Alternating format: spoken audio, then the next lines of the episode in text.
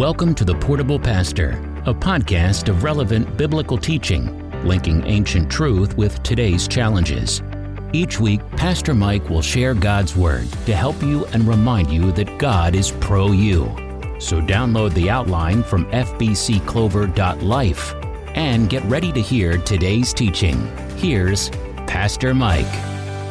Well, hello everyone. Thanks for tuning in again to the Portable Pastor. This is Mike Stafford, the Portable Pastor, coming to you from a beautiful Clover, South Carolina Blue Eagle office, ready to look at God's Word with you. Take your Bibles and turn to Matthew chapter 6. We're going to be looking at verses 1 through 4 today.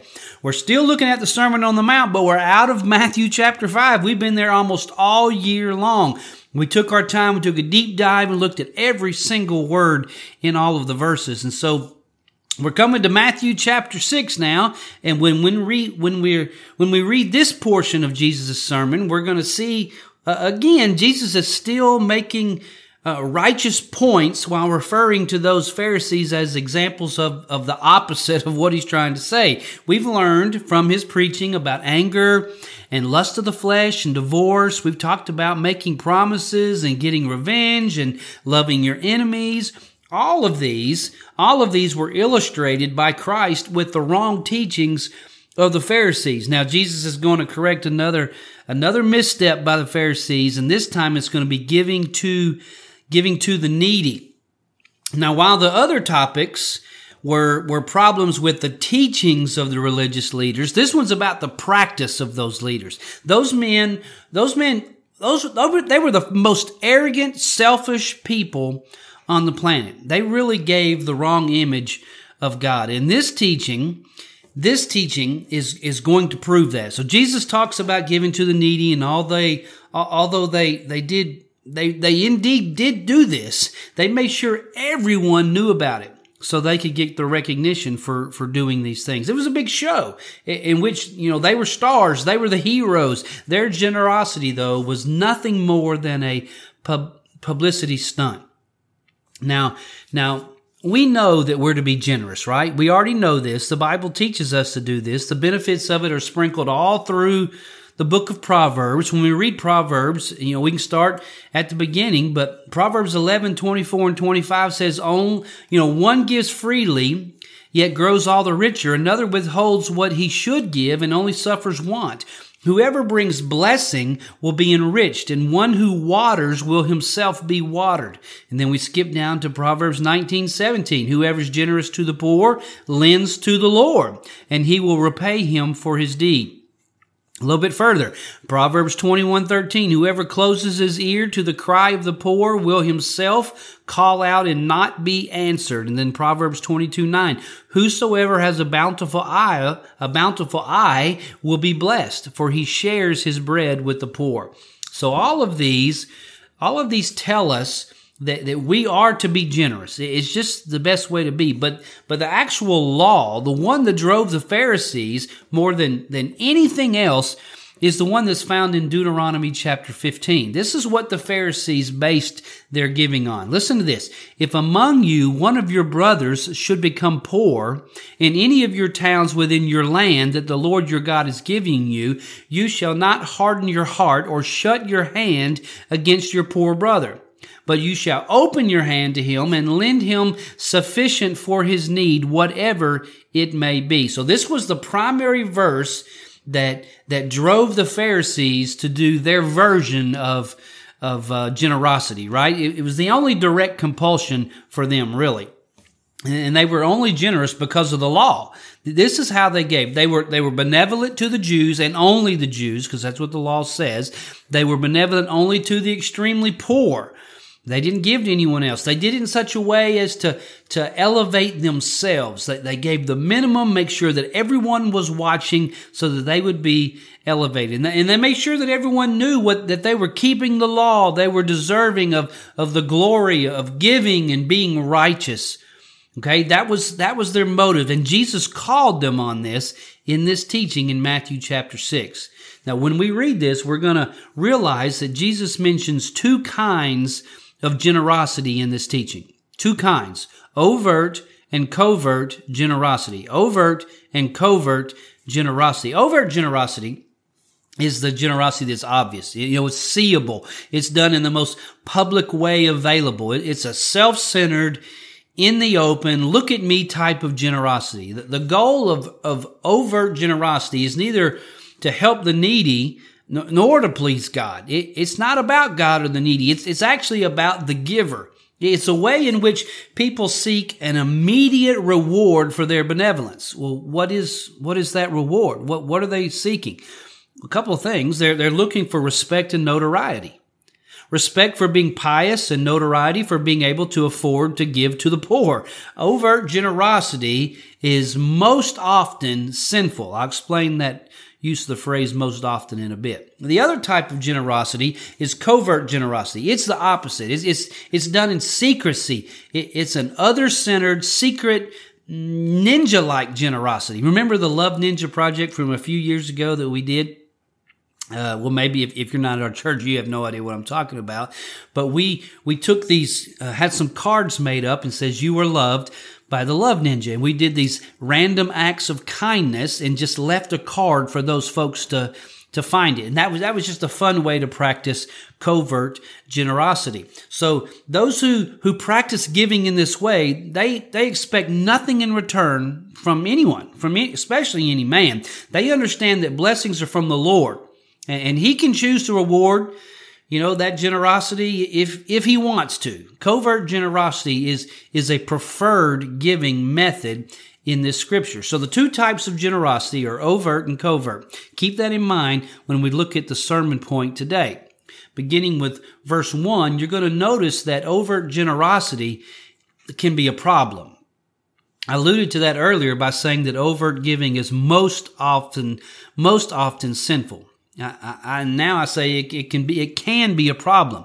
I say this because there are times when when we give and, and others are going to know about it. All right, so th- this is usually a, a, teaching situation. You know, we we teach our children to be givers, so we model that before them. Sometimes giving is done in public because there's no other way to to uh, to help the needy or to give to the church. Maybe your generosity was expressed in a in a special offering at church, like you know, like the Lottie Moon offering or something. When you know when you take your offering down to the front, we have a Lottie Moon march in in our church, but we are to do our best to make it make it ninja like you know uh, secret sometimes it's just impossible but we do our best. So so again i say overt generosity can be a problem. It can be and usually is sinful. However jesus is going to preach uh, uh against overt generosity because it usually stems from from wrong motives right? So let's look at verse 1 Beware,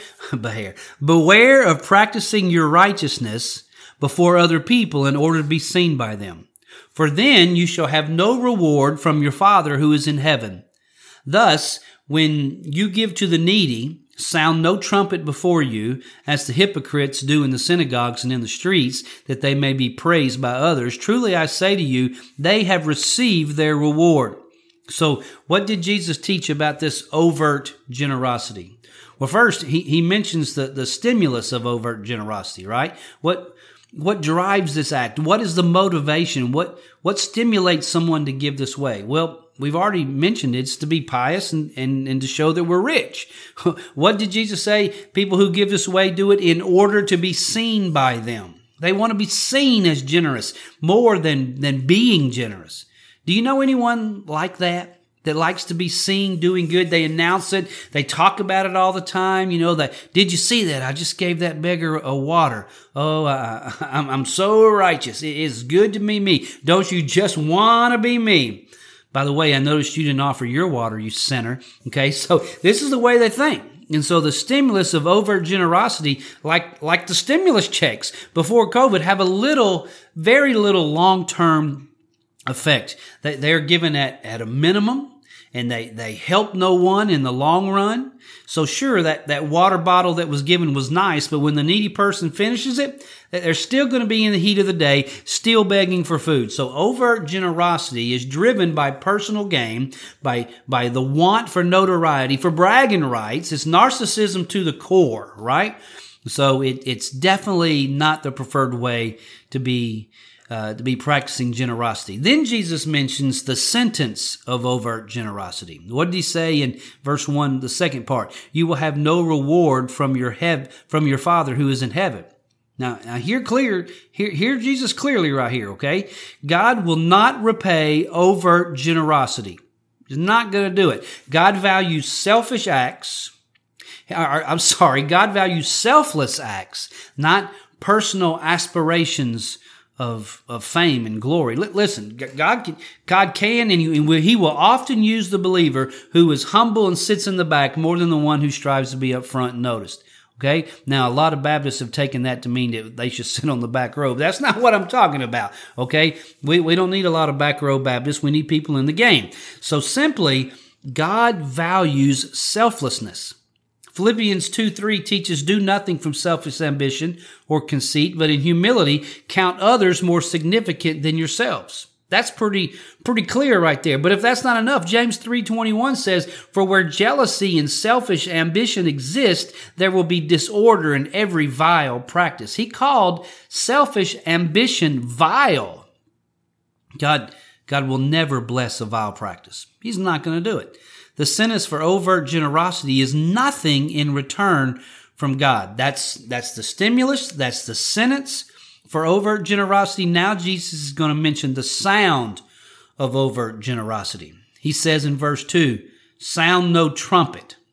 that, that reminds me of what Paul wrote in 1 Corinthians 13. If I speak with the tongues of men and angels, but have not love, I am a, a noisy gong. I'm a clanging, clanging cymbal. Overt generosity is just, it's just annoying. It's annoying to believers. It's annoying to the lost. It can really get on your nerves.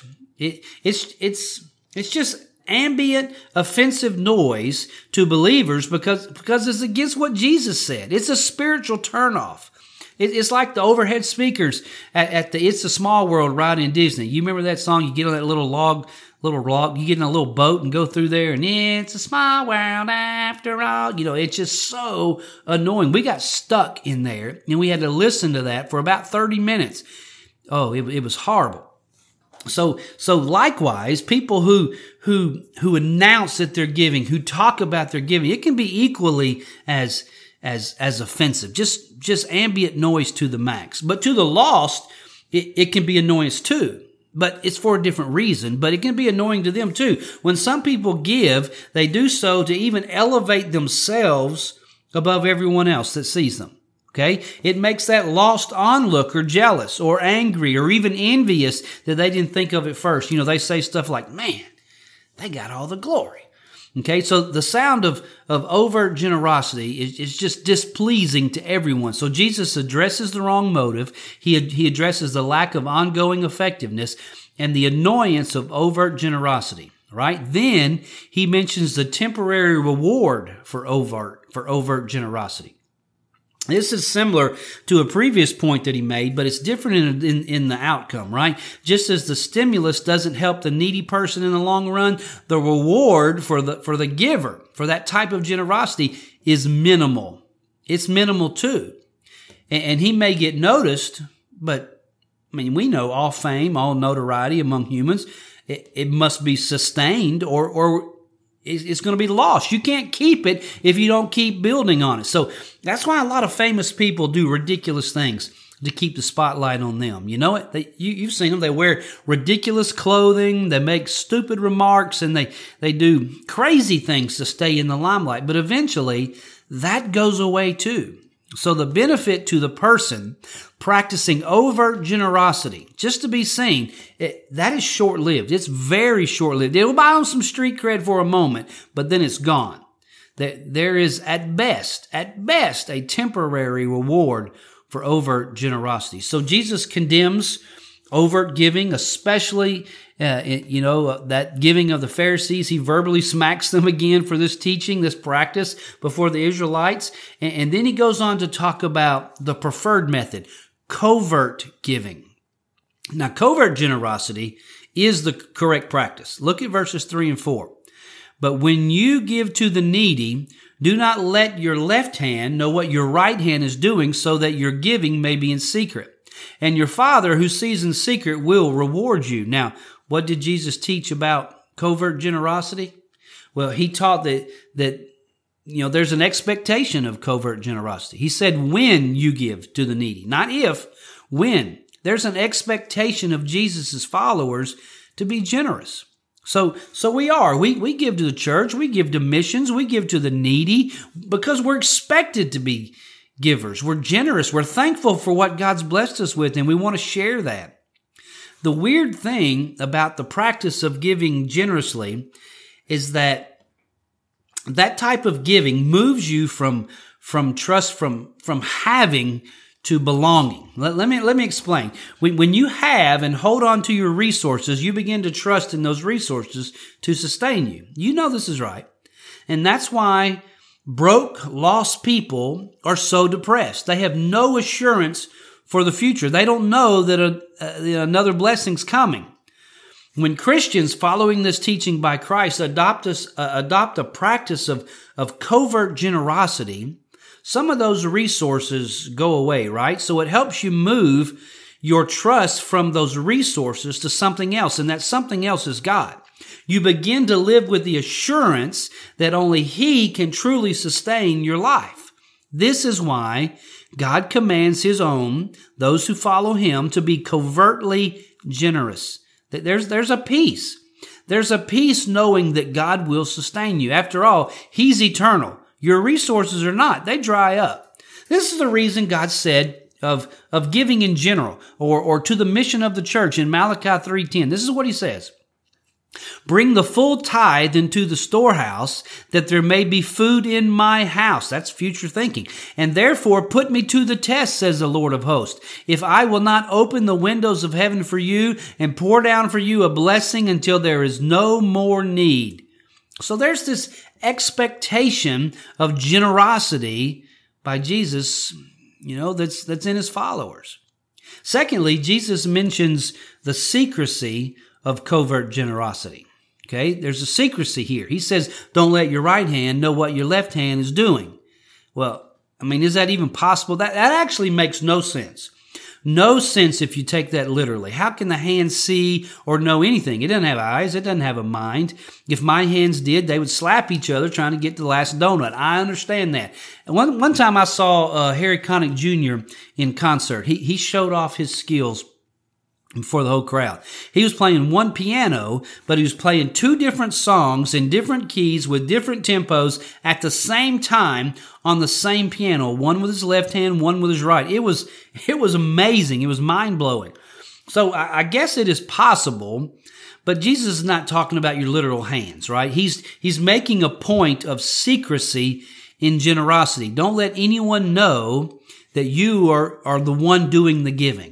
Don't let them know this. Why? Why, why would he say this? Well, think about it, Christian. Do, do you really want them to thank you or to thank God? Really, really, Christian, who, who do you want to get the credit? It really is that simple. Or are you giving to steal God's glory? If so, God's not going to put up with that. Jesus is warning them. What did he say about his glory? In Isaiah 42 8, God said, I am the Lord, that is my name. My glory I give to no other. If you want to be the, the recipient uh, of the blessings of, of your generosity, then you better give this right. You better give it right. If you give receiving the glory that's due to God, that those blessings are going to be short lived. In fact, you're probably going to end up on the wrong end of the discipline stick. You, you are. So keep your generosity secret. Let God get the glory. So Jesus taught the expectations of covert generosity. He talked about, the secrecy of covert generosity. Now he's going to turn his attention to the reward of covert generosity. The end of verse 4 says, And your Father, who sees in secret, will reward you. So there's an obvious reward for covert generosity. There has to be. Well, what is it?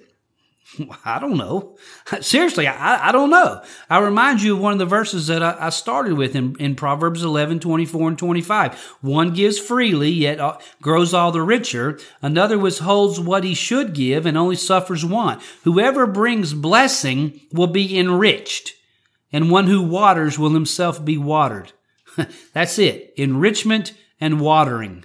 what, what a blessing. Well, there's some sort of enrichment in your life. It, maybe it's money, maybe it's health, maybe it's peace. I, I don't know. I don't know what the enrichment is. I don't know for sure, but I do know this. According to that verse, your life will be enriched in some way, but it'll also be watered, according to that verse. Now, my garden loves water in the summer. A few things, uh, uh, points that I, I, would just make about watering the garden. The, the plants have to have it. They depend on the one doing the watering. The plants give give me back vegetables. I give it to the gardener, and, and, and, until they die. Right? The garden is is telling of the goodness and the faithfulness of the one who waters it. Now, let's make the analogies. God will will water those who give water. He will, he will meet your most basic needs. If you practice covert generosity, he will sustain your life until the end of it. He's going to make you fruitful and the fruits of your righteousness will bring him glory, not you. And catch this, even if there were, even if there were no rewards for covert generosity, now there are, because Jesus just said it.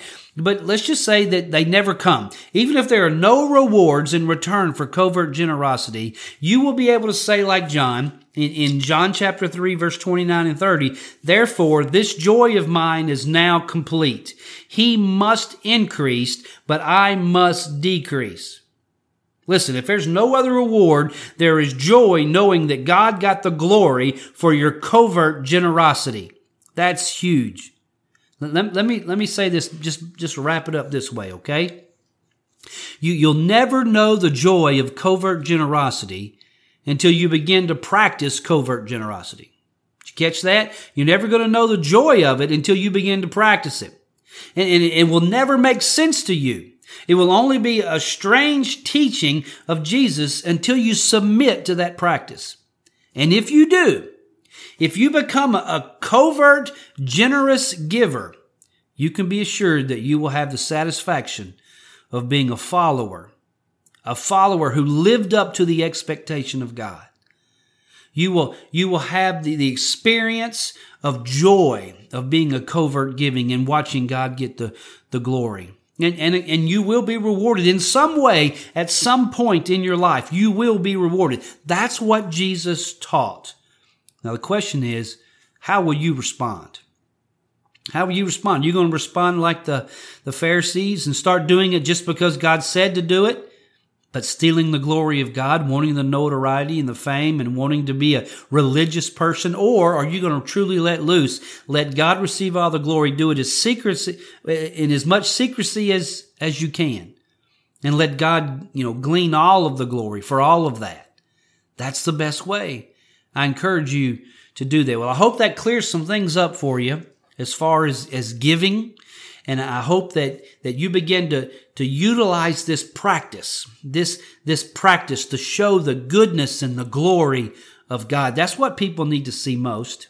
I mean, they're going to enjoy your, your, your gift. They, they need it, so they're going to use it, but they're going to enjoy God's blessing most of all when he receives the glory. Well, let me pray for you, and I'm going to cut you loose today. So, Father, I thank you for the chance to look at your word, and I thank you that you bless us with, with eternal riches, but also blessings right here on this earth that we can share with one another. Father, help us to do that for your glory alone. Help us to do it in secrecy, to not even let our right hand know what our, right, our left hand's doing, but to to do that in secrecy, to receive nothing uh, in as far as notoriety or, or fame or recognition, but all of that will go to you. All of that will go to you, God. Help us burn that in our brains today in Christ's name. Amen. Again, thanks for tuning in again today. Hope you come back next week. We'll have another teaching from the Sermon on the Mount. But until then, be blessed. Have a great week. If you want to start an online conversation, email me at mike at fbcclover.com. I'd love to get to know you a little bit better and pray with you about some things. Let's grow together. Well, have a great week. And remember, if you're walking with God, if you are, are walking step for step with God, He is very much pro you. Thanks for listening to the Portable Pastor Podcast. Pastor Mike serves as pastor at the First Baptist Church in Clover, South Carolina. FBC Clover is a church that focuses on loving God, loving people, and making disciples. For more information about our church and our ministries, or to make an online donation, go to fbcclover.com or email us at fbcclover at gmail.com. Until next time, be blessed. And remember, God is pro you.